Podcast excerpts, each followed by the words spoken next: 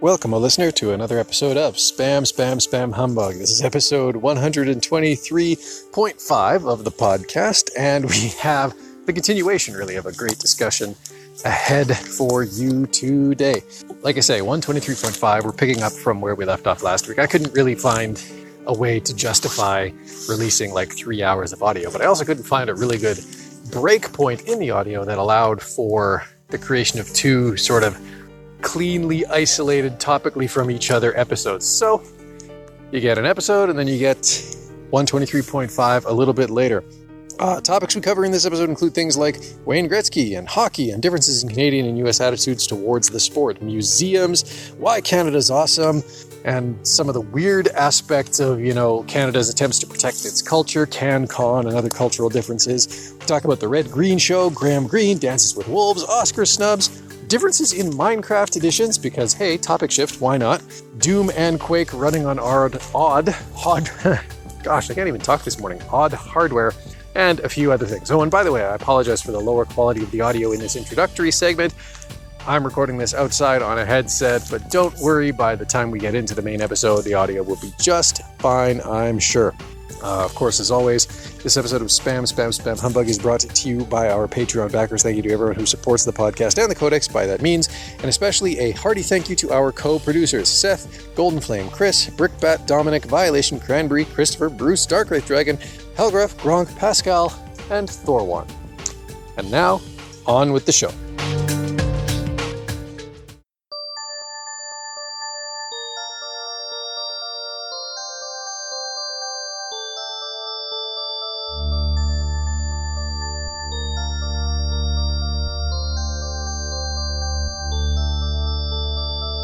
I've never actually sat down and watched a proper hockey match, but I've been around a lot of people who were fans of hockey, uh, especially a lot of Northern Americans who complained long and hard about Canadian hockey versus American hockey, and Canadians being what they called violent goons. well, the some, players, not the fans. yeah, there's some truth to that. It's Canadians you know, it's just take it because- seriously. and I can never remember this guy's name. Right? Like, I mean, most people over a certain age know who Wayne Gretzky is. Um, I don't know who he played for. I just know he was a really good Canadian hockey guy. Well, he played for the Edmonton Oilers for the longest time, and then he married an actress and moved to Los Angeles. Played for the Kings for the rest of his career. And most of why I know he was a Canadian hockey player was because of the cartoon he had with Michael Jordan and uh, Matt. I think it was uh, I can't remember his name, but he was Bo Knows, the guy who was a hockey, or uh, sorry, a basketball player and a baseball player at the same time. Oh, it was football and player. Oh, Bo Jackson was the guy. Oh, okay. It was basketball and football at the same time, or baseball and football at the same time. And he, Oh, uh, from what I remember, he sucked at both. Yeah, well, yeah. But, um, so, you know, Gretzky, right? Like, I mean, and like, Gretzky is duly famous. Like, I mean, he had the scoring record for the longest time, and he was an objectively great player. Okay. But there was, and I can never remember the guy's name, but basically, Gretzky's wingman when he was playing for the Oilers. And all this guy's job was, was basically to rain hell on anyone who took a run at Gretzky. Like he was the he enforcer. tank. that was all he was. He was Gretzky's bouncer. Okay. Again, speaking in MMO terms, it sounds like he was the tank while Gretzky was DPS. Sure, sure. That that's a reasonable way to put it, right? But exactly that. You know, you have finesse in Gretzky, and then you have the goon just waiting to bust your face if you try and touch Gretzky. Well, and that that plays into uh, uh, honestly, I hate to say it, American football tactics is you have the guys who keep the line to keep people away from the quarterback. Right. I was a lineman. I played line. Right.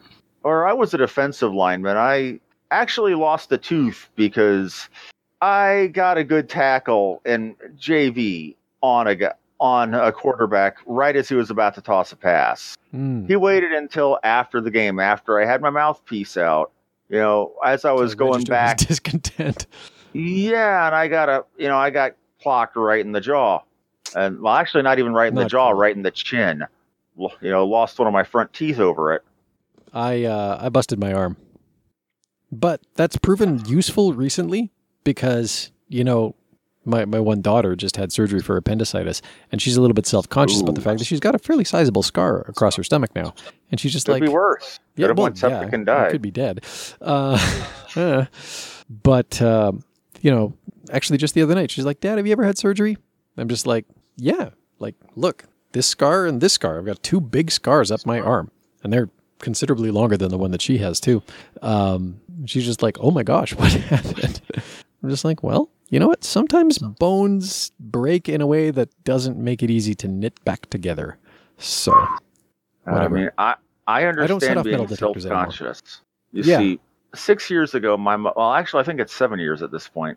My mother was diagnosed with bladder cancer. right. You know, without getting into too many details, she had to have things removed. You know, As one Several- sometimes does. you know, several organs from her abdomen had to be removed, Right. or at least two of them. Well, anyway, she's got two. She's got a tube coming out of her, you know, out of her front, and one that comes out of her back, one from either kidney, and Mm. she's very self-conscious about that. Right. My wife deals with people like this all the time, so I get that. And you know, I usually remind her, "Mom, I understand that, but consider the alternatives." There aren't many, and most of them aren't better. Right. Oh, I get that. And it doesn't change the fact that you know, despite whatever tube she's got coming out of her, mom is still mom. Yep. No, it's very true. Uh, happier topic. Coming back to museums. Indeed. Um, so dinosaur museum, awesome. But like I say, we only go back every three years. But this linking event is a yearly event. So what do we do for the other two? Well, Telus World of Science is one of them. So that's the Edmonton Science Museum. That's not nearly so far of a trip. But that's the one that I'm not so happy about because the Telus A um, doesn't feed us. You know, like we're purely just getting the space. Whereas we go to the other two places, there's food included. Um, and B, the Telus runs their program stupidly late. Like keeping five year olds up till 1 a.m. Ugh, terrible. So I'm contemplating seeing if the recently, actually, the Royal Alberta Museum moved.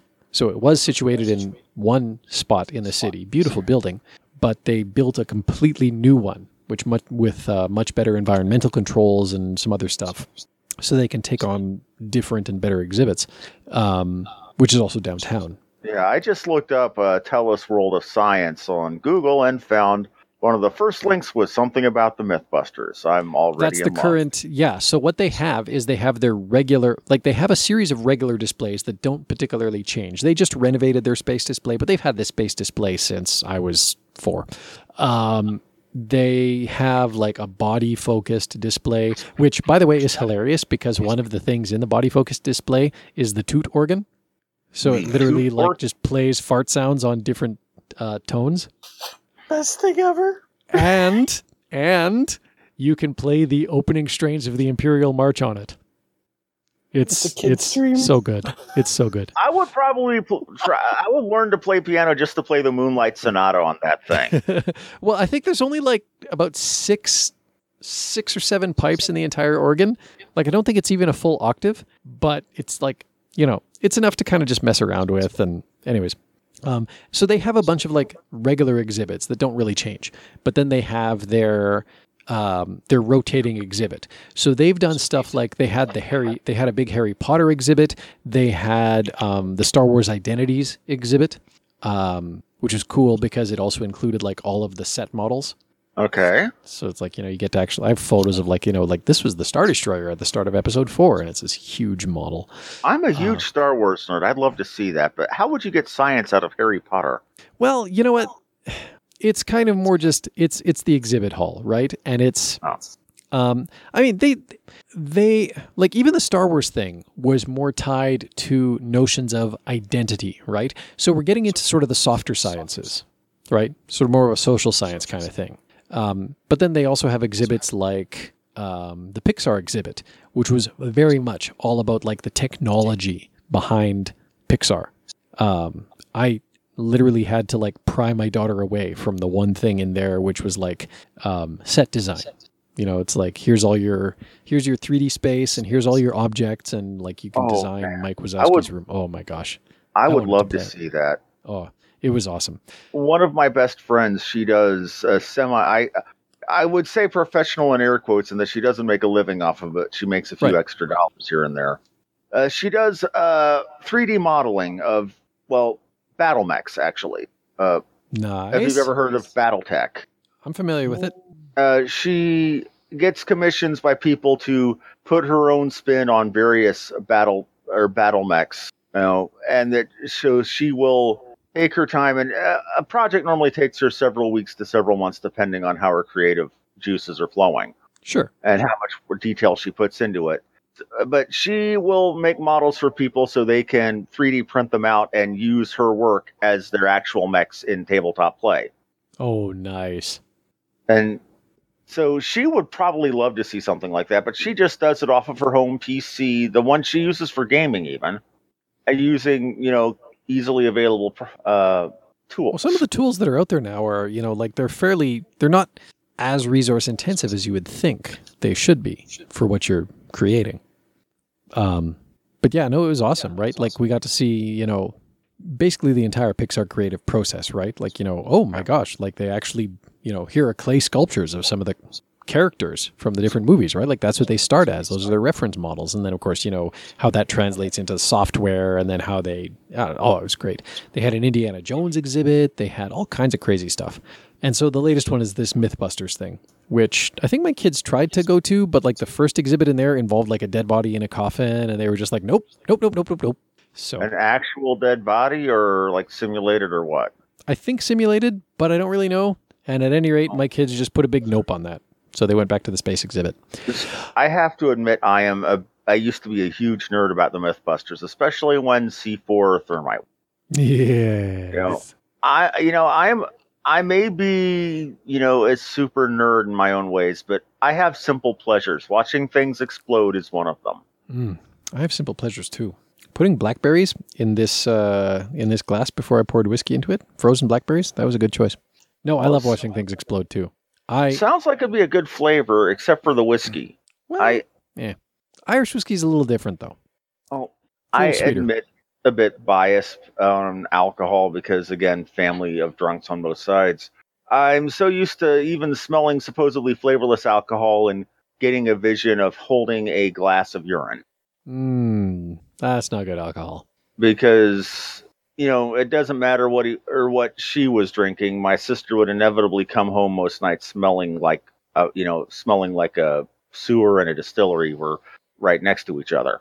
Yeah, yeah. There's a point. There's a tipping point, definitely, and I get that. Um, And, and I admit that it's personal bias, and I'm not judging anybody Hmm. for you know what they do because let's face it, I eat peanut butter and cheese sandwiches. Who am I to talk to other people about taste? nice. Depends on the cheese, I suppose. I could see that working. Well, it used to be something I actually picked up in college on a dare. Somebody said, "Hey, uh, Harmony." Well, I'm Harmony. I say instead of my real name. Of course. I'll give you five bucks if you put a bunch of peanut butter on a cheese sandwich and eat it. I've decided I liked it, so I started doing it as a dare or as a prank to freak people out that I was disgusting, and then I developed a taste for it. there you go. And then I started doing weird stuff with it when I was living in uh, Lethbridge, especially because I found out that Canadian sharp cheddar was really, really good compared to the Yeah, stuff, is. the American cheese I'd been eating in the United States to that point. Oh. Yeah, we have nice cheese here. We do. call it uh, call it positive prejudice if you will, but I'm partial to Canadian cheese. Oh, I'm I'm with you on that. I mean, to be fair, and you know, Golem is here, so nod to uh, Wisconsin cheese. Uh, there's some good stuff coming out of Wisconsin, but yes, sort of the generic American cheese is, well, you know, it's it's the American beer of cheese. Yeah. Right, and I mean, like, and I say that I say that as a knock. Although, to be fair, the craft beer scene in the U.S. is amazing. You know, like if you can find craft, and you can find craft beer just about anywhere in the U.S., and some of that stuff is just awesome. But you know, your your Bud Lights and your Coors, like Monty Python had it best. They really did. It's like sex in a canoe. Uh, I've I've heard that one before. I remember hearing that from the brother of my ex girlfriend when I was staying in Canada for seven months. You know, who took an instant dislike to me. You know, Hmm. because I was a Yank and all. Well, and kept talking, you know, talking down anything remotely American around me. Uh, like he was Canadians trying to get be obnoxious too. Like let's let's be honest. Uh, true, true. I mean, though I think in this was uh, more the protective older brother sort of thing going on, honestly, because I wasn't a decent, or I was a, I should say, I was a less decent human being than I am at the time. You know, I, there are th- there are things that I'm going to have to answer for. You know, when the time comes. You know, Judgment Day, trumpet sound, all that. But Well, That's everyone. but he did not like well here's the thing at the time i was a protestant and an american her mother and her family were you know practicing catholic i had two strikes against me right there fair enough. I mean again i don't mean that badly i'm not trying to indict anybody or judge anybody on anything it's more a matter of i got my it's more a matter of i lived down to their expectations i'm not proud of myself for it either i don't even know where i was going with that the important thing to remember is i was wearing an onion on my belt it was a style at the time No worries. Third museum I wanted to mention, just because this one's cool. And it's called the Reynolds Museum. And it's located in a little town called Wetaskiwin. And in the broadest sense, I suppose it's a museum about the agricultural history of Alberta. But here's the thing Reynolds, I can't remember the guy's full story, but basically, you know, he came back from the war and got into a few different lines of business. And like he was, you know, self made man, very, very wealthy. right And what he used to do, um, he'd been a pilot. And what he used to do is he would get in his plane Mhm. and he would just fly around, fly around the province. And if he saw a weird ass looking piece of equipment in the middle of some farmer's field collecting rust and dust, he'd land, he'd head to the farm, and he'd figure out a way to buy it. And so this museum has just the oddest assortment of things. Um, you know, steam powered tractors that are essentially a locomotive but a tractor. Um, a special walking tractor that was designed for particularly swampy terrain. So instead of wheels, it has feet that it just kind of shuffles along on. Um, okay just and and lots of classic cars. He's got an airplane wing. The rumor is that they have pieces of an Avro Arrow um, under lock and key in the area that the public can't go. Arrow. Avro Arrow was a jet that, uh, well, Avro was a Canadian aircraft design company, um, so like a Boeing. And the Arrow was there, and this was like, this would have been like, you know, back in maybe the, this is the 60s roughly, but the Arrow was their next gen interceptor. Okay. right Um, so this was in the era of like the F 86 Sabre. The Arrow was a Mach 2 ultra high altitude interceptor with uh, internal weapons bays. okay Um, it was ultimately scrapped when the government changed. It was put in place under, you know, one Canadian government, and then when the Diefenbaker government came in after an election, they scrapped the program. But yeah, like I mean, this like you know this was the area of the F-86, and the F-86 could barely go supersonic if it was in a shallow dive. Um, the Arrow was Mach basically Mach two and a bit, um, in that time frame.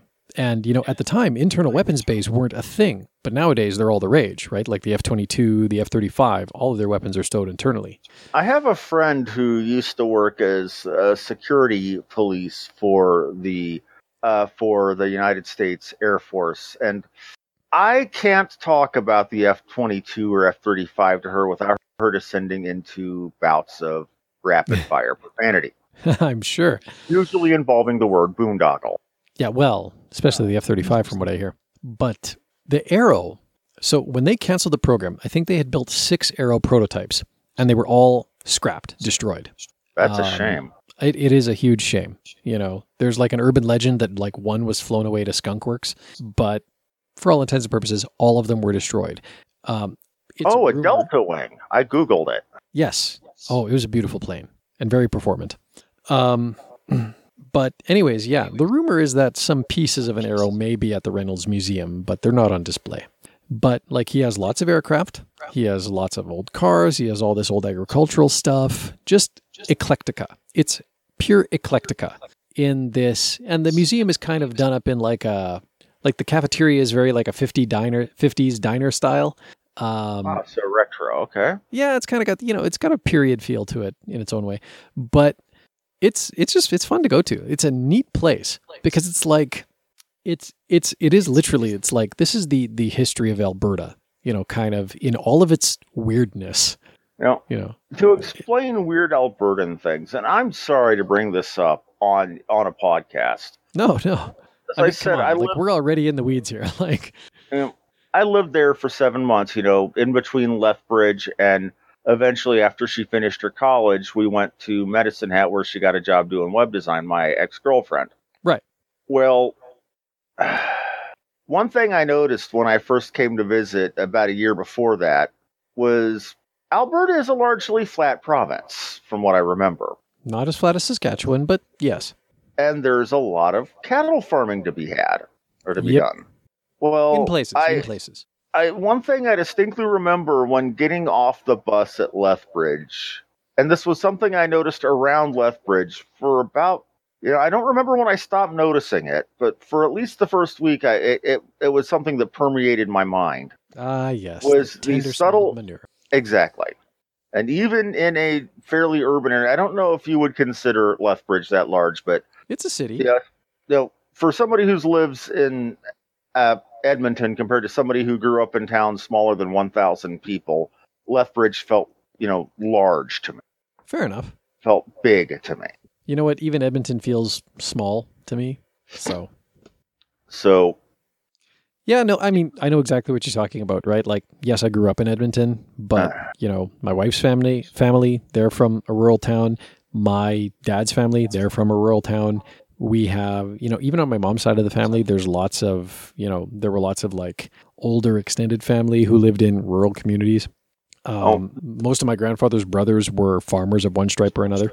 there so, were so many things that yeah, uh, the locals took for granted that seemed new and interesting and surprising to me, especially being from American small towns, was having a bus system. aha, yes, you know and even though it was like four or five or six buses you know going from a central point all around to various areas in lethbridge to me that was still fascinating and extremely convenient I mean, like No. to be fair, Alberta doesn't do public transit as well as many other places in the world do. But it's all right. Like I can get on the bus at the end of my block. And I don't live in Edmonton anymore. I live in a city outside of Edmonton. But I can get on the bus at the end of my block and it will take me mm-hmm. all the way to downtown Edmonton. It starts as a local route and then when it gets to like the central station, Right. it turns into what's called a commuter route, which is just the straight shot into Edmonton. And there's different commuter routes. They go to the university, they go downtown, they go to NAIT, or whatever. But yeah, for me, it's like one bus in the morning on days when I'm going to the office. Just hop on the bus at the end of my block, and it drops me off downtown an hour later. and other things that i you know completely surprised me and kind of gave away the fact that i was not a local mm-hmm. was seeing mm-hmm. french and english on packaging even mm-hmm. cans of soup at the store. Oh yeah, you know that was kind of the how i gave myself away as not a local was actually trying to read and read the french. Well I forget not even that but noticing that the french was even there. Yep. And it's not just it's hilarious because it's, you know, you know, even stuff that's coming in from overseas, you know, with labels being printed in China or Japan or wherever it's coming from. They have to have the French. and that's actually because things can potentially go to either the united states or canada i'm seeing a lot of say uh, entertainment software and equipment here in the united states here down in florida that has you know french inform or french in the manual and i'm not i'm talking video games Sure. i'm talking uh my uh super nintendo classic i'm talking you know have like i said french spanish and english right in the manual right on the box Yep. And actually I've noticed in a few places in the US too now. There's and not too many yet, but there's a handful of places I've been where some of the products have been English Spanish. Right. Which, you know, fair enough. Like, you know, that reflects your demographics. The history of Canada is very much caught up in the tensions between the English and the French in the say 1700s. Yeah. Oh, there was the whole big uh, kerfluffle with Les Québécois when I was up there, and it's still kind of going on. It flares up every few decades. uh, I feel like we're drowning poor Golem out. I'm sorry. No, I'm having fun. The I'm uh, multitasking and listening and jumping I in can- when I want to. I can tell you, I miss Alberta, and I miss the amenities of living in Alberta, and some of the things that were up there that were not here, far more than I miss the ex-girlfriend. Well, I miss fishing in Canada. I'm I miss candy bars that taste like coffee, coffee crisp. We don't have I that here. love me some coffee crisp. My kids hate it, so I make out like a bandit every Halloween. Mine, No. mine, mine, mine. Plus, I'm the only one in the house who can eat nuts. So Reese's, Snickers, Mr. Your family Beast, have nut allergies? Everybody except me. Um, I remember hearing that sometimes nut allergies can be so bad that even having them in the same household as somebody with the allergy can be a problem. Mm, well, that hasn't been our observation. At least not for the allergies that we have here in the house. I mean, like if I chow down on a Snickers bar and then like immediately go and give my wife like a full tongue French kiss, yeah, sure, that's going to end badly. Well, doing one I of can- those without asking would probably end badly anyway. yeah, At least with my Depends. girlfriend. Fiance. Depends. she she does like the surprise a little bit, but you Oh. know, it depends. If I've pissed her off like within the last hour, then maybe Oh. not. I don't know. Uh, I my have to pick that part fiance is very much like a cat. When she wants attention, she wants attention. If you try to cuddle or get physical when she's not in the mood, the claws come out. Fair enough. And given that she legitimately worships Sekhmet, yeah. so Well. yeah. My my wife is she likes kisses. May not go further than that, but she likes kisses. Um, but anyways, so yeah, all the peanut candies, all the nut candies, which is like that Hershey's chocolate with almond, whatever. Um, and then the coffee crisps. Mine, mine, mine. Um, but yes, we have, and we have Kinder eggs Uh, Well, and all I've dressed actually chips. that's something I don't I've noticed is that was I, I actually that's how I marked myself one big time big time at the grocery store when we were going stuff is I saw Kinder eggs. I'm like what's that? You know and I actually said that out loud not having seen something like uh, Kinder eggs before. Because in Canadian law, you're allowed to have a non-food item entirely enclosed by a food item. now they have something like that in the United States something called like Kinder Toy or something like that. Yeah, actually- well, and like there's the Kinder Buenos, which are like just the chocolate. There's no like prize in the middle of them, but it's the Kinder eggs. let me actually look it up it's oh it's called Kinder Joy Oh, okay. It's it's oh sweet cream topped with co- with oh it's not exactly a chocolate Kinder thing. It's like one it's a plastic shell that looks like a Kinder surprise. But Ah, one side has sweet cream and cocoa stuff in it. The other has a little toy. So it's not completely a fo- something completely surrounded by a food product. yeah, and I believe that's actually why you can't have them. Is there's just something in American food regulations where you can't have a non-food item, i.e., a plastic capsule, entirely enclosed by a food, i.e., Here, I thought it was a joking hazard thing about how small some Kinder toys come. Mm. I also Let's remember just say Kinder. there's too many people who accidentally uh, swallowed stuff. Eh, dumb kid ruins fun Well- toy for the rest of us. Well, there's a reason that I had my lawn dart toys taken away from me the day I got them as a birthday present as a kid. oh, lawn darts. Whoever thought that up? Uh, But I, all dressed I- chips, man. All dressed chips. It's dressed chips. thing. I don't. I don't remember having those. It's like so basically it's like barbecue plus well hang on, I got to look this up. I th- I want to say it's like barbecue plus salt and vinegar plus sour cream and onion. So two good things plus something unholy. Okay. Yes. Hang on a sec. The flavor combines Oh, sorry. I was wrong. All dressed properly speaking uh, is the combination of barbecue, ketchup and salt and vinegar. I'm actually having a. Oh, all dressed. Okay. Yeah, all dressed. I was trying to put that in as one word. Oh, it's actually two words. And I look it up, and there's a Canadian uh, flag maple leaf right on the right on the bag. Okay. yeah, yeah, it's not subtle, but yeah, it's it's a very Canadian potato chip flavor. Oh, there are some things though that I don't miss. I mean, while I miss Timbits. While I miss good Tim Hortons Boston cream donuts, I've heard they're not so good anymore. Yeah, they switched a few years ago to like they used to be entirely made and baked in store. Um, and then as the chain grew and became the juggernaut that it is, they switched to sort of more of like a centrally par baked and then shipped out solution. So it loses a little something. It's not quite as fresh baked anymore. Mean, Still all right though. trying to remember, there were a couple of things I don't miss. One was CanCon, no offense meant. Well, there's some great. Oh, so none taken. I mean, while there was some great TV that I've seen in Canada, you know, I, I watched, you know, I marked out heavily for YTV when I was there, you know, being the anime nerd that I am. Even if it was the commonly available stuff, like basically being a full grown adult, you know, admittedly, if, you know, growing, you know, spending the afternoon, you know, cleaning the house or, sorry, the apartment and preparing supper, you know, for when my girlfriend got home from work. I would spend the afternoon literally like watching Sailor Moon, Dragon Ball Z, Digimon, Pokemon, and what else was it? Okay, technically I- none of that is CanCon. Well, given the fact that it was all translated and done by Jap or by Canadian voice acting talent in Canada, Yeah, I guess I they kind of Geek is a snaked it by. Yeah, I guess they kind of slip it by under the radar that way. But strictly speaking, it's not CanCon. you know, the I mean, it was ca- Canada that added the Sailor Moon says stuff to Sailor Moon, but I think that was largely to due to American broadcast standards saying that uh, cartoons had to have so much percentage of educational content. Right. But things that I, or the thing was, well, while there was some very good things on the radio, because we kept the radio on when we didn't weren't listening to TV. Who didn't? Kids tuning in at home. Radio is what existed before uh, MP3s. Right.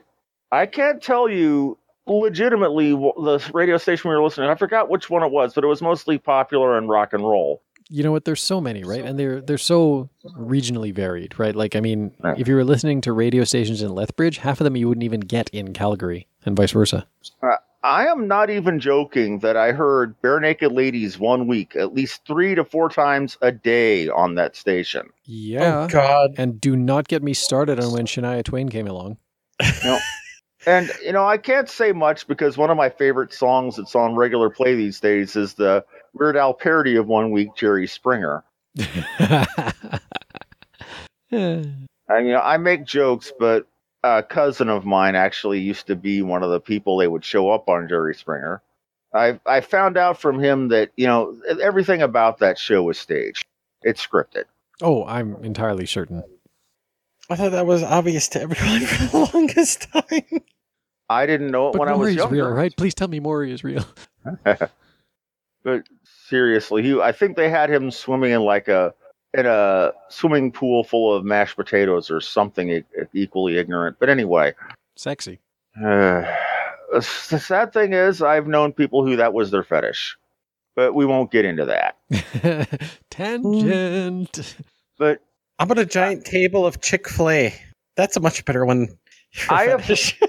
I mean, I heard Oh, so many obscure musical acts that, you know, while some of them were good, you know, decent, a lot of it I don't know that I would say was fit for radio. I mean, it was good, okay, but, you know, some of it was just obscure as crap. I mean, Yeah, it There was.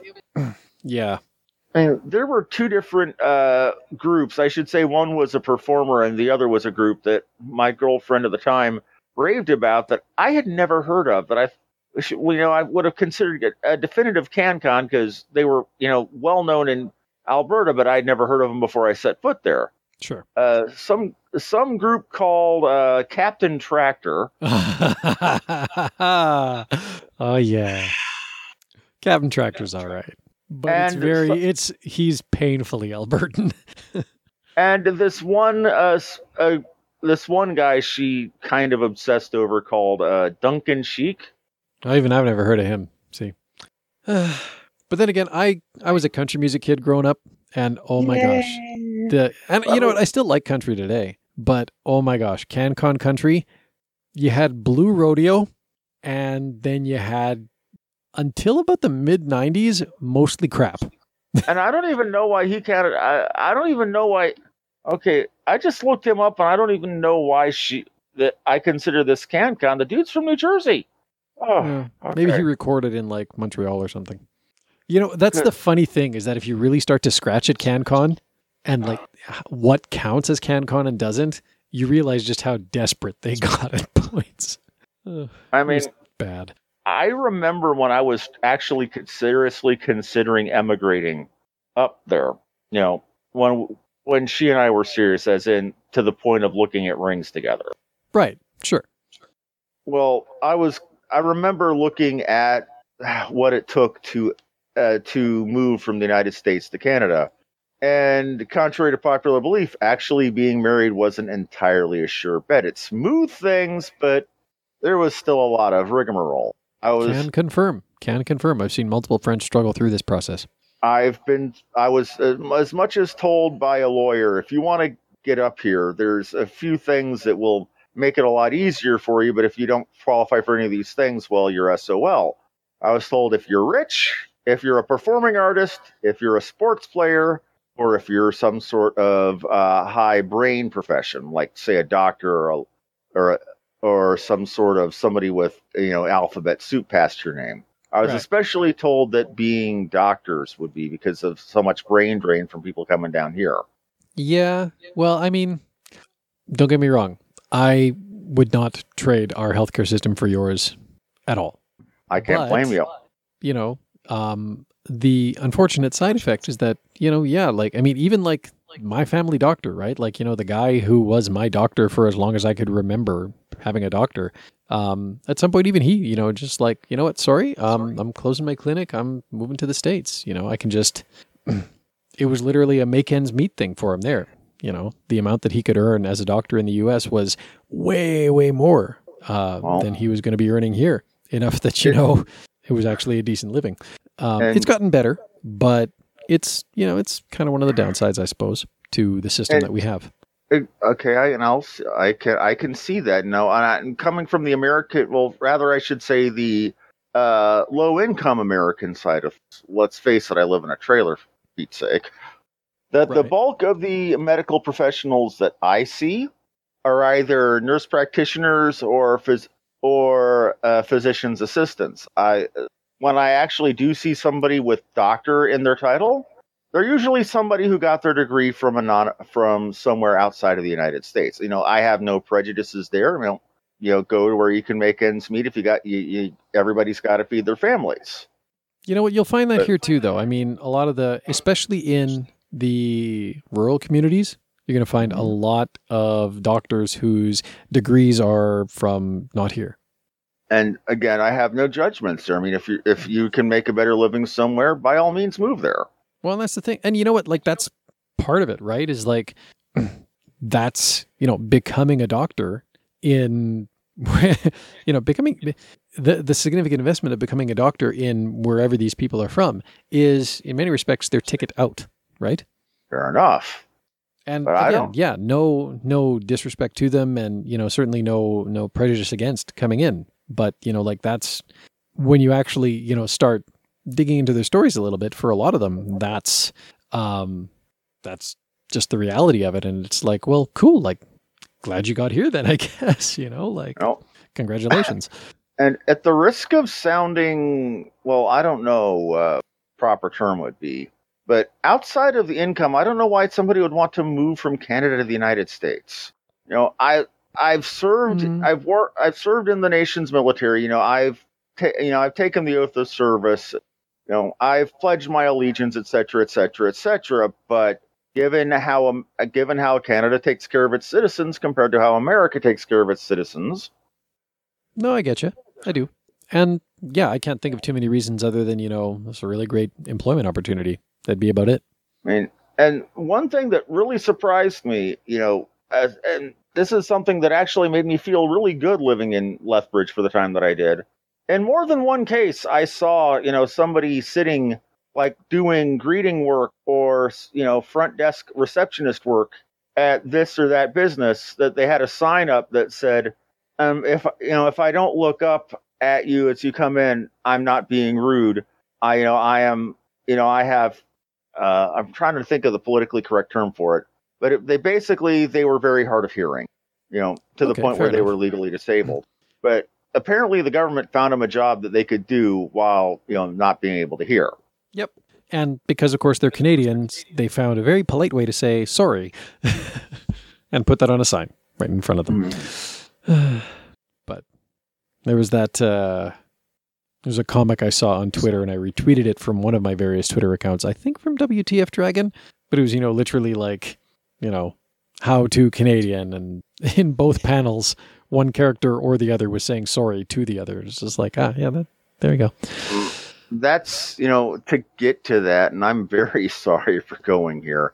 There's a YouTube channel I follow periodically called Man Shorts, and they have D and D whatever editions, things like D and D '90s edition, where they're essentially playing guys, people from the '90s, or D and D Florida edi- edition, where their characters are playing out stuff from you know Florida the various Man, Florida yeah. Man stories. Well, one time, the, or they've had two episodes of D and D Canadian edition. And their first episode had them going to Newfoundland and getting screeched in. Well, yes. And they actually also talked about one of the legendary things of seeing two Canadians trying to go through the same door from opposite sides. it's true. You know, most stereotypes have some truth to them. Stereotypes about Canadians have just a painful amount of truth to them. it's just the way it is. Well, if we're going to talk about Canadian stereotypes, I could bring up South Park, but I won't. Well, Nah, the Blame Canada song's kind of been played to death anyway. Oh, not even that. I'm talking about the episode where the a Jewish family is getting their Canadian adopted son circumcised, and the, oh, it's like, that oh, oh one. he's circ- oh, he's Canadian, and they pull out a smaller knife. well, I don't know about that, but then I haven't exactly done exhaustive research in that department. So, what do you know? But, But- I will say, Robin Williams performing Blame Canada at the Oscars, still one of my favorite memories of him. Ugh, Rest in peace. yes. But I, you know, I remember hearing some people being very, very offended about that, saying that it was an insult to Canada. When it was, and when it's Robin Williams, he's not trying to insult Canada or anybody. He's, you know, he's he gives everybody the grief. You know, No, I always thought that was half the fun of him, was just poking fun at everyone. Yep. And I, I, think just, he. I mean, I just liked the song, right? Because like the song was so crazy over the top. It was just like my parents were like, I, you know, my family used to watch the Oscars as a family, which is weird. But um, you know, my parents were just like horribly offended by this, and I'm just like silently snickering to myself. I'm just like, oh, this is hilarious. This is great. I love this. And the whole point of the whole movie was not so much that Canada was at fault for putting out putting out a sh- a, a movie about a bunch of cursing people who farted a lot because well that was that's what Terrance and Phillip were, but it was mostly about Amer- concerned American parents willing to start a war with Canada rather than realize, oh, this has happened because we weren't paying attention and actually parenting our kids. yeah. Yeah. But you know what though? I did you know, I like I mean, me watching that as a Canadian, you know, I I got that part of it. But then I also looked at like the Terrance and Phillip stuff and I'm just like, you know, a lot of the stuff that we produce, like a lot of the CanCon, which by the way, for those tuning in and have no idea what the hell CanCon is, Canadian content. Okay. So there's actual laws in Canada. Television stations, radio stations, broadcasters essentially of any stripe need to have a certain percentage of their content from Canadian sources. I wanted to say it's around 30%, but that might just be for radio stations. I don't know. At any rate, um, if you are any kind of broadcaster in Canada, you have to ensure that a certain percentage of your airtime is devoted to Canadian produced content. Hence, CanCon. Right, back to. Um, this was like, at the time, there was some controversy in various circles in Canada over the fact that, yeah, a lot of the stuff that was getting produced was kind of gross sometimes, kind of risque, more than it needed to be, kind of. Um, you know, all I have to say, Yvonne of the Yukon. Yeah, well, yeah. So, you know, it was kind of, you know, it's it's just interesting hearing, you know, you're looking at it from the perspective of a critique of uh, poor American parenting, and a warmongering response there too. And I'm looking at it from the perspective of, yeah, well, you know, Canada was producing some really detestable shit at the time. So, Well, eh, uh, I will be honest with you. That's something that's endemic, at least. I don't wouldn't say if it's endemic to the United States, and I really have no place to judge because I don't have children of my own. But something I see a lot, at least in you know reactions to media or reactions to this or that or violence in video games or TV, is parents rather than blaming themselves for letting their kid watch that thing, are blaming the people who put out whatever. And if somebody points out, well, why did you let them watch that? The parent gets violently offended. We also have the issue of a lot of comedians, and there's I have to lump Canada in this because one of my one of the Canadian comedians I used to watch quite regularly is fallen into the same trap of going for the easy jokes by just going crude and Uh, Bob Saget? no Russell Peters. I don't. I can't say I know the name. He's an Indian. Um, first, he was funny for the longest Generation? time, but yeah, he's kind of gotten eh lately. yeah, like he's is his most recent specially did. It's like, oh, really? You're gonna go that way? But It's like, speaking of, be a lot better. Just was kind of sad. well, again, back to CanCon because I, you know, I I consumed a lot of animated programs because let's face it, a lot of the stuff I saw, you know, for live TV at the time that I was normally awake was just weird or infomercials. Yeah, well, yeah. So I saw a lot of bizarre content, things Drum like Buey Showcase review. Well, there was this one TV show that I watched periodically on Teletoons because it was about the only thing that was on that wasn't red green. Mm. That being said, I liked. That being said, I grew in a fondness for red green, but you can have too much of a good thing. True, true. You know, he was uh, essentially a Canadian Tim Allen who was less of an idiot. And you know, some of the brilliant things they made with duct tape, even though it was obviously fake, were humorous. Yes. Well, yeah. I mean, oh my, you know, though, I gotta say, It's the level of absurdity, like the song from South Park, that just adds to some of that, though. You know, and to this day, I still remember Quando Omni Flunkus Moritati. yep. Although, I gotta say, absolute favorite red green moment was it was Red sitting down with, and the character's name eludes me. Um, shoot, hang on, I gotta look this up because I gotta I gotta get this guy's name right. Because if I don't, then I'm just gonna it's it's gonna be bad. But it was it was one of those things where it was like right. So Graham Greene was Graham Greene was the actor, and who the heck was he playing? Who the heck was he playing? Um, oh, that's right. So he was playing a, a character named Edgar Montrose, who was an explosives enthusiast. Okay. Um, so sort of the demolitions expert, I guess. Um, so yes, Graham Greene, and I mean like Graham Greene, very famous actor. Um, he was nominated for Best Supporting Actor in Dances with Wolves. Right, Kevin, another one of those Kevin Costner epics. Um, what was dealing- What was that name again? Dances with Wolves? I, I know the movie. What was the Yeah. gentleman's name again? I zoned out. Graham I Greene. hate. Green. Green is himself Native American, uh, well, Canadian. Um, but anyways, yeah. So he was nominated Best Supporting Actor. He played the the chief of the tribe in Dances with Wolves. Oh, him. Yeah. And so on the Red Green Show, he played Edgar Montrose, this explosives enthusiast, Uh, and of course, partially deaf because exploding things. Um, but him and Red Green were just having this one conversation, and for some reason, the subject turned to the Oscars, and he just kind of like lazily leans back in his chair and he's just like, "Oh yeah, I remember that. The Indian guy should have won." Still my favorite line from from Red Green because it's like you know it's like at the same time sort of self-referential humor, but in context it was just hilarious. It was great. I But, uh, still remember him too, bec- or him from something else. Uh, Val Kilmer movie, Thunderheart. Uh, Yeah. He played the guy who called Val Kilmer the Washington Redskin.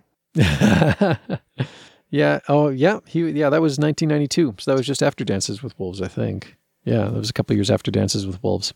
He he did so much though. Like he he was in just so many things. Um, but anyways, yeah, that was that was a good show. But some of the other things I saw there that just made no sense at all, but you know, because they would take uh, actual, you know, uh, existing uh, intellectual properties and make, you know, uh, children's shows out of them. I mean, I mean, I remember a live action series made off of that really weird movie that had to have involved a lot of drugs because it involved Mrs. Garrett from and Tim Curry, uh, the woman who played Mrs. Garrett in, from uh, I'm trying to remember the name of the show, uh, The Facts of Life. Okay. It was the worst witch. Hmm. And they made a TV series out of it. But this was the most bizarre movie because it was about a boarding school for uh, for witches, for little for girls learning magic. And they had Tim Curry playing the Grand Wizard, which had nothing to do with the KKK, mind you. right.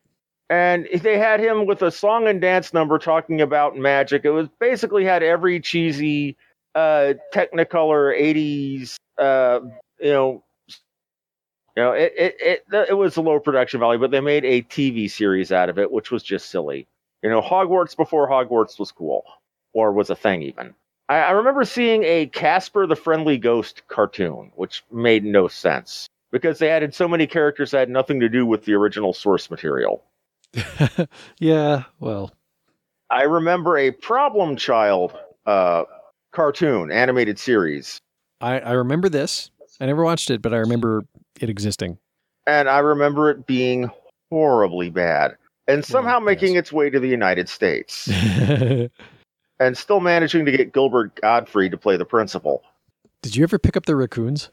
The raccoons. The, Golem? Golem? Did that ever make it across the border to you? So I'm actually Spacing got out on me, man. by. Spacing out on I'm me. ha- the I'm raccoons. to Did the raccoons ever make it down to you? when was when would that have been? Looking up the dates. Canadian animated series broadcast from 1985 to 1992. I heard of it, never did watch it though. Oh my gosh. Mm. I do remember seeing a Watership Down cartoon. Oh, okay. The Watership Down cartoon is insane. I don't know why my parents ever rented that, but that was traumatizing. Well, I've read the novel. Of course, it was. Well, yes, but I mean, my parents rented it. They're just like, here, it's a cartoon about bunnies. Oh God, what is this? I can't remember if that counted as CanCon because Country of Origin shows as both U.S. and Canada. I think yeah, it was a collaborative effort, but it would count as CanCon because you know partly produced here at any rate. Right. Still, oh, it's just terrible, terrible cartoon. Oh my gosh, not for kids. Um, But then I remember one about super powered infants called Mega Babies. I think I remember That I've heard of too. Mhm. Yeah. But no, the Then there raccoons were was some- great. Genuinely good things that came out of uh, Canadian 3D animation. Uh, I believe it was called Mainframe Studios. That shows like about Reboot. Yeah. Well, not just Reboot, but Beast Wars and Beast Machines. Yeah, Beast Wars was all right Mm. too. Oh shoot, that was the thing I wanted to look up. Please tell I'm- me. I can't remember if those counted as CanCon, though. Uh, reboot certainly did. Did Oh, and play- Beast. Oh, the stupid Netflix thing that they did with reboot. Oh God, I never should have watched that. Oh, speaking of Beast Wars, you know, they actually got an animated sequel only in Japan. Yeah. Uh, let me see. Uh, Cho, okay. Cho Seimatai uh, Transforma Beast Wars Secondo. Or, sorry, Super Lifeform Transformers Beast Wars 2. No, certain female friend of mine was messaging me, and it's a little more important than. oh, it's quite all right. You know, I have a short list of priorities. It's family, or sorry, mom, family, friends. Well, sorry, mom, fiance, family. But then again, technically, I could argue that Susan counts as family. I'd say so. Uh, Did you guys ever play with Battle Beasts? Battle Beasts. No, Uh, I did the- not. Not The name rings a bell. I let me actually look up. Okay. Oh, the whole toys that had like firewood water holographic things on them. Yeah, yeah, yeah, yeah. I remember the I remember the commercials for them uh, showing generally when I was watching Transformers as a kid. Well, they were tied to the Transformers mythos, so that would be why. Oh yeah, they were both put out by Takara. Oh yeah, that would make sense. Oh, and they're listed really as. Autobots and Decepticons. Lovely, that'd be why. Okay. Yeah, yeah. No, I was very insistent at that age. I want the robot ones. I don't want the animal ones. I didn't have any of that. I was mostly into Legos. My friend was really into Battle Beasts, so Yeah, one of my uh, lady friends was very much wanting Transformers as a girl, and her kid and her and her family. You know, not her parents. They were supportive. We're all. Wouldn't you like these Barbies? No robots. You know, but those those robots, those are boys' toys. You wouldn't be interested in those. RC. It should be mentioned that said friend later went and joined the military and is also uh, belted in multiple uh, uh, multiple martial styles. So Nice. Ugh, goodness, been a long week. yes, Weak. but I You're capped a it off by setting up a Bedrock dedicated server. I did that today. That was a fun thing. Um, Well, that's good. I'm assuming Bedrock is a form of programming language or software environment. No, Bedrock dedicated server is the officially Mojang supported roll your own Minecraft server. Roll your own Minecraft. Uh, I'm not sure what you mean by roll your own. I just normally did random generated worlds. Well, yeah, but like this is actually like a server that I can set up to host a world for LAN play. Oh, okay. So, uh, I mean, it's kind of redundant with the way that they've got it for Windows 10 now, right? Because like Windows 10, if you have a bunch of Minecraft playing computers all on the same LAN, um, you can jump into each other's worlds kind of at whim. But yeah, but having the server, you know, sort of lets you have okay, well, this is like the one dedicated world and everybody can join. Plus, uh, the LAN, like the LAN support, like if my kid starts a game just locally in her instance of Minecraft and her friends are on the same network, they can join in, but only eight of them. Whereas the server, I can set a limit on how many can join, even if it's I have to 50. I have to ask. Uh, when I played Minecraft was several years ago, and it was the old Java client. I'm assuming on when the Minecraft for Windows 10 that I've heard about is a standalone executable. It's not a Java. Right. So Minecraft for Windows 10. Okay. Well, it really all starts with Minecraft Pocket Edition, right? Which was the standalone client for iOS and Android. And then, kind of in the wake of the Microsoft acquisition, Pocket Edition has grown to encompass Win 10, right? So it comes over the Microsoft Store. It's a UWP Right. app. Right. Um, but also Xbox. And I think the Right. PlayStation version is based on it as well. But of course, no crossplay. Um, I think I've heard that they're trying to. they're trying to do something there. Yeah, I don't know what's going to come of it, but at any rate, so yeah, this new edition, and I actually don't know what language it's coded in. I don't think it's Java, um, but it is it's kind of, and, and the Java version is still getting attention, but you know they're really working on getting the Win 10 slash Xbox slash iOS edition um, up to par with everything that Java can do, like the Java edition can do. Um, Because I've noticed they had a much lower price for the Win 10 edition versus the old Java version. Eh, depending Well, on which package you buy. Java one, you can do so much with mods, and you can't do that with the. I also can, but it's a little bit more different. But on the flip side, the this you know whatever we're going to call it edition, um, because it's no longer just Pocket Edition, Right. um, you know, now is fully integrated with Microsoft Content Marketplace. okay. So you know, um, free, you know, free and for pay skins, worlds, everything really. You know, and I have so many questions because the concept of Minecraft fascinated me. I mean, I remember trying out a free, you know, demo of Minecraft on my PS4 versus the version I used to play on my PC, which I got under less than decent circumstances, but you know, I've long since deleted and washed my hard drive of that. Anyway, what I remember about the P- about PS4 version that really turned me off compared to the PC version was that it, rather than actually putting stuff, you know, manually into whatever, you know, workstation I was building something on, it had it basically drop down uh, navigatable menus of stuff. You, do you want to build this? You need this and this and this and this? Yeah, that's kind of part. I mean, there's been a lot of refinement since then. Um, I don't know. I don't really have that early view to compare against, so I'm not really sure. And I've never really even touched Java Edition, so I don't really know. But I also rem- remember that supposedly compared to the Java edition, the world size in the uh, the the console and mobile and Win 10 editions had a much larger, or sorry, a much smaller theoretical world size. To the point that some of the stuff that a lot of people made on the Java version wouldn't be able to be done because the world isn't remotely that large. that may have been a limitation at the start. I don't know if it's still true. Certainly, the worlds in my kids' roll up seem vast. Uh, and I mean, like like I say, Microsoft has been putting a lot of focus into getting the non-Java edition of the game um, up to par with Java, right? Oh. So that's they've been putting a lot of focus on that, and, And- they recently released released this dedicated server software. So uh, you know, rather than going with like a third party Minecraft server, it's like, hey, here's the officially Mojang released and supported Minecraft server. Roll your own. Let me actually check the current going price on Minecraft for Windows 10. Ah, Uh, sixteen dollars or yeah. seventeen US. Okay, Yeah, I that's for- right at about the same price. Uh, I think that w- the Java version is. Hang on, I got to look now. Searching because they have different content packs. Or They You have know, I'm different, talking- uh, different versions of Minecraft. I'm just talking the core Minecraft. Oh, my! Uh, it's calling it starter collection. I'm just talking re- straight up Minecraft without any of the bel- without any of the skins and fancy premium stuff. You know, actually Yeah. just So Minecraft. Minecraft for Windows 10 right now uh, retails for It's saying that it's normally twenty six ninety nine US uh, off to sixteen ninety nine. yeah. Let me yeah, actually it's on check. sale right now because it's the 10th anniversary. Ah, And then starter pack is normally Canadian 39.99. I can get it for 25.99 right now. And then there's the master edition, um, which is Yeah, 51.99. and Java Minecraft is the same. They're the same price. Now. Yeah.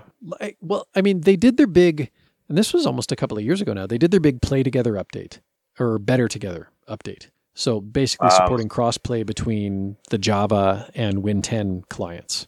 Yeah. And then basically, That's- since then, every update they've pushed has been unified for the platforms. Okay. So the latest one is Villagers and Pillagers, which um, adds different villager NPC types who have different roles uh, and different attire based on role, and even some rudimentary schedules. Like my daughter just one day started freaking out at the computer. She's just like, "Why is the villager sleeping in my bed?" um, Java's, apparently they hasn't added a Java, I thought Java's had This that is- for a while because this is where I slap would go to myself and tell and- myself to behave.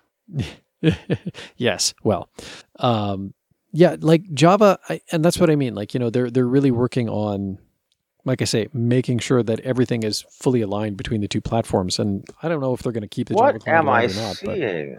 Somebody running Windows, what looks like Windows Vista on a Switch. Why? And then playing because pinball it's on it. there, because it's there. it's like Um, playing Doom on a TI-82. Someone's going to try to do it eventually. I've seen somebody do an ASCII version of Quake once. That'd be all right. I'd like that. You That'd know, be fun to see. I think I have seen that. All right. And back when I played Minecraft, it was you know, it was not long after they put in the end. I, I don't remember Village at all. I remember hearing what sound. I remember seeing creepers and breaking out into a cold sweat. I remember feeling Yeah. so happy because I found a few chunks of iron enough to make myself one single pickaxe. And Nice. my the, my house was a joke. I basically had it was like a five by five complex where I had like one double chest. I had my for you know I had my workbench. I had my uh, forge for firing uh, smelting stuff. And you know, right outside my home, I basically had a hole leading into the ground into my mine, which was bad because I did this crisscross pattern of mine shafts, you know, basically strip mining under the ground looking for material. And I found a I found a creeper right under my house. You know, That's like literally one one block's depth under my under my house's floor. Tisk, tisk. And not long after I found that, yeah, I didn't have a house anymore, or my house didn't have a floor. And since all my stuff was on my floor, I didn't have any stuff. That's when I stopped playing Minecraft. Fair enough. The one thing where I got somewhat creative was I knew that I could take and grow wheat and turn that wheat into bread and not starve to death. Because I, I realized just going out randomly killing pigs and cows for meat to cook wouldn't be sustainable. Just like I knew going out and cutting down trees wouldn't be sustainable. So I always kept a supply of bone dust to turn tree saplings into, yeah. Well, if you know how to breed the animals, you can get fair amount of them. But so I realized, oh, if I could, you know, it took, it was so much painful trial and error. Oh, I can, uh, use a hoe to till earth to make uh, where I can plant seeds. Oh, but I need to make sure they have water within so many hexes. So I started trying to make irrigated three by three squares of, of wheat. Then I realized, oh, I'm in a frost biome, so my water is icing over and not actually growing my, not actually, you know, giving any irrigation to my crops. So I started putting torches around my around the water so it wouldn't melt. Nice. See, and this is what my daughter wants to become a streamer for. Just wants to stream her doing odd stuff in Minecraft all day. Uh, question, and don't take this the wrong way. How old is your daughter? And I'm not trying to make any judgmental, creepy things here at all. A little Just- young to satisfy the terms of service for Twitch or YouTube. I believe to properly be a Twitch streamer, you have to either be over 18 or over 13 and have parental permission. Yes. I okay. so a little Real- young for that latter category. Realistically, if in the latter category, even in the latter category, you're going to have to worry about creepy people because let's face it, uh, how to put this nicely, hell is other people. Hmm. Well, fortunately, the computer that she would be doing any recording on, A, doesn't even have a webcam, and B, she has no interest in doing webcam stuff anyways. Um, she's That's just smart. like, I just want to show gameplay. That's smart. I, I use a webcam mostly because I figure seeing how I'm acting and how I'm reacting is a little bit of it because whenever something amazing happens and my eyes, you know, I try to be expressive on camera. For sure. Oh, again, it's a good thing she, you know, if she was, or while I would recommend streaming, I would also recommend, you know, being very careful about it in that age range because Oh, for sure. I know there's all kinds of stuff. I mean, gosh, what was that recent controversy about like comments on YouTube videos? Just like, oh my gosh. oh, Seriously sick people out there. you know the videos themselves were perfectly fine but the comments were so creepy the video the videos got demonetized Yep. one of the many reasons i'm on twitch is basically as long as i'm uh, keeping my clothes on and not committing a crime i'm okay There you go. Cool. and you'd be surprised how many people actually violate those terms Oh, I know. I know. I mean, and I will say this about Twitch. You know, speaking as a streamer, I, I won't call myself a professional streamer, even though I get paid a hundred, you know, a bit of money, like maybe once every two or or once or sorry, twice to three times a year if I'm lucky. Right. You know, I won't go into details, you know, on a publicly viewed thing because Twitch frowns on you, you know, actually sharing the details of your contract if you're a if you're a paid affiliate because For sure. there is contract and tax paperwork work to be done. But you'd be surprised how many people violated the nudity rules and why I'm glad that they apply to both genders. It's not just uh, girls keep your shirts on, it's guys put a shirt on. Yeah. Well, yes. Anyways, I'm not trying to be creepy here. I, I, I, you know, I think it's in the interest of fairness. You know, Oh, yes. equality. sure. No, no, no, and I get that. Ah, and I mean, these are conversations. Come on, like I, I work in a related field. Like I, I, these are. I on the one hand, it's like cool. I'm glad you like gaming, and I'm glad you want to like share that with other people. But equally, this is the stuff of your dad's nightmares. Literally. Well, So- forewarned, is, forewarned is forearmed. I mean, I'm no parent. No. But I would say if she wants to, you know, okay with reservations, you know, keep an eye on that. Make sure nobody's, make sure there's mods there to, you know, lay down the law. Yep. Well, the only kid streamer I know of, one of the parents is always there as a mod. That's what one thing I would absolutely recommend is you or your wife being, you know, in the chat watching while she's streaming. So, you know, if something happens, And the funny part is, like, the kid will have has at times, like, if the mom com- comes in and like brings in like something to eat or something like that for the kid, the kid has actually said, like, it's so cute. Well, my mom's done that while I've been. str- I might be in my 40s and living with my mother. Say what you will, sh you know, I defend it with her being elderly and needing somebody to do things she can't do for herself. Well, look at Asmongold, one of the larger streamers on Twitch, and he stays at home taking care of his mom. It's not that big of a deal. Asmongold. I hear that name and I think Magic the Gathering for whatever reason. Nope, World of Warcraft was the, his Oh, he's doing game. classic WoW. Ew. Yeah, he's doing classic well, but he's been playing ESO lately as well, and he's played like Witcher Three and some other games too lately. And I think he's been kind of enjoying at times branching out and playing other games. I know he had a lot of fun with one of the Dark Souls games. I'm Nice. jealous because I'm not in the beta, and mean, he's largely. spent- What it was like almost 15 years playing the same game basically. So I think he's kind of enjoying branching Oh. out. Oh, absolutely. I mean, for me though, streaming isn't just something I do to make money because I'm not making much money off of it. I will never make a living streaming because I'm not Asmongold. I'm not Cohh Carnage. I'm not Foodie. I'm not even ProJared. Or Sodapoppin. There's the list is Well, you know what? Big. That's not a bad thing not to be these days based on everything that's coming out now.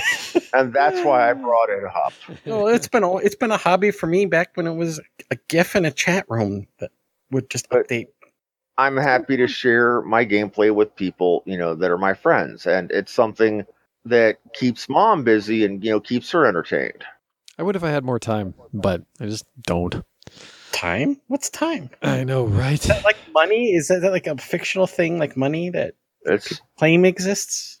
um, Maybe if this video game machine thing that I just bought off Stardock is any good, I'll uh, consider making some videos reminded of an I'm reminded of an old saying, something about a young man has all the time and all the energy, but none of the money. Uh, grown man has all the money and you know all the energy, but none of the time. An old man has all the energy and all, or sorry, all the money and all the time, but none of the energy. Yeah, and you can have time, energy, or money. Pick two. Eh. Anyways, I'm. uh I think I'm gonna have to call it because I can hear my son playing his glowworm, which means he may fall back asleep on his own, or he may need my attention, and I should be ready for that either way. It's already 12:36 in the morning, so Yeah, and you need to get to bed. just a little. 'Cause knowing you, you had an early start today. Oh yeah, I've been up since 3 a.m., so I'm almost at You've almost gone 24. not good, No, not good at all. especially with Monday and Tuesday, and but I got a total of what two and a half hours of sleep, I'll take your word for it. Benny. Wow. There's almost three hours of recorded audio so far, and I'm sure there's a bit of blank silence at the start of that, but uh, And we've wind up- mostly been talking about CanCon. yeah, well. Eh, whatever the topic ends up being, it ends up being. I never worry yes, about it. indeed. Okay. Well, thank you all, and uh, I guess we will do this again when next the opportunity presents itself. Oh, thank you, thank good. you. I enjoy talking to all of you. Yeah, it's good. It's good to have these. It's like chats. a normal throughout the workday stuff, just audio instead of text. Yes. okay. Y'all have a good night. You too. Night, sweet dreams. If you want to participate more directly in the podcast, you can send us an email at ultimacodex at gmail.com, or if you're feeling a bit braver, you can leave us a voice message in one of three places the podcast website, our Facebook page, or on anchor.fm. You're also welcome to join us on Discord to chat with us and to lurk or contribute to podcast recordings when they happen. If you want to join the Ultima Dragons, you can do so at udic.org, where at you can choose your very own dragon name. You can also find the Ultima Dragons on Facebook and on Google. You can follow at Ultima Dragons on Twitter or join them on Slack or Discord. And if you're feeling really old school, you can even fire up a Telnet client and check out the Wearmount. If you'd like to support Spam Spam Spam Humbug, you can do so at Patreon, where for as little as a dollar a month, you can get access to episodes the day before they go live for everyone else. You'll also get access to behind the scenes audio on occasion and possibly other interesting content. But if a monthly subscription isn't your thing, you can always buy your video games at GOG. We are a partner of that fine site, and every time you buy one or more games at GOG via the links on our websites or in the show notes, that helps us out. But we also welcome your moral support. You can like the Ultima series on Facebook, follow at Ultima Codex on Twitter, or leave the podcast a review on iTunes. And you're welcome to share our episodes with your friends and social media circles. Spam Spam Spam Humbug is a production of the Ultima Codex. You can find show notes online at spamspamspamhumbug.com. Thank you for listening, and until next time, be virtuous.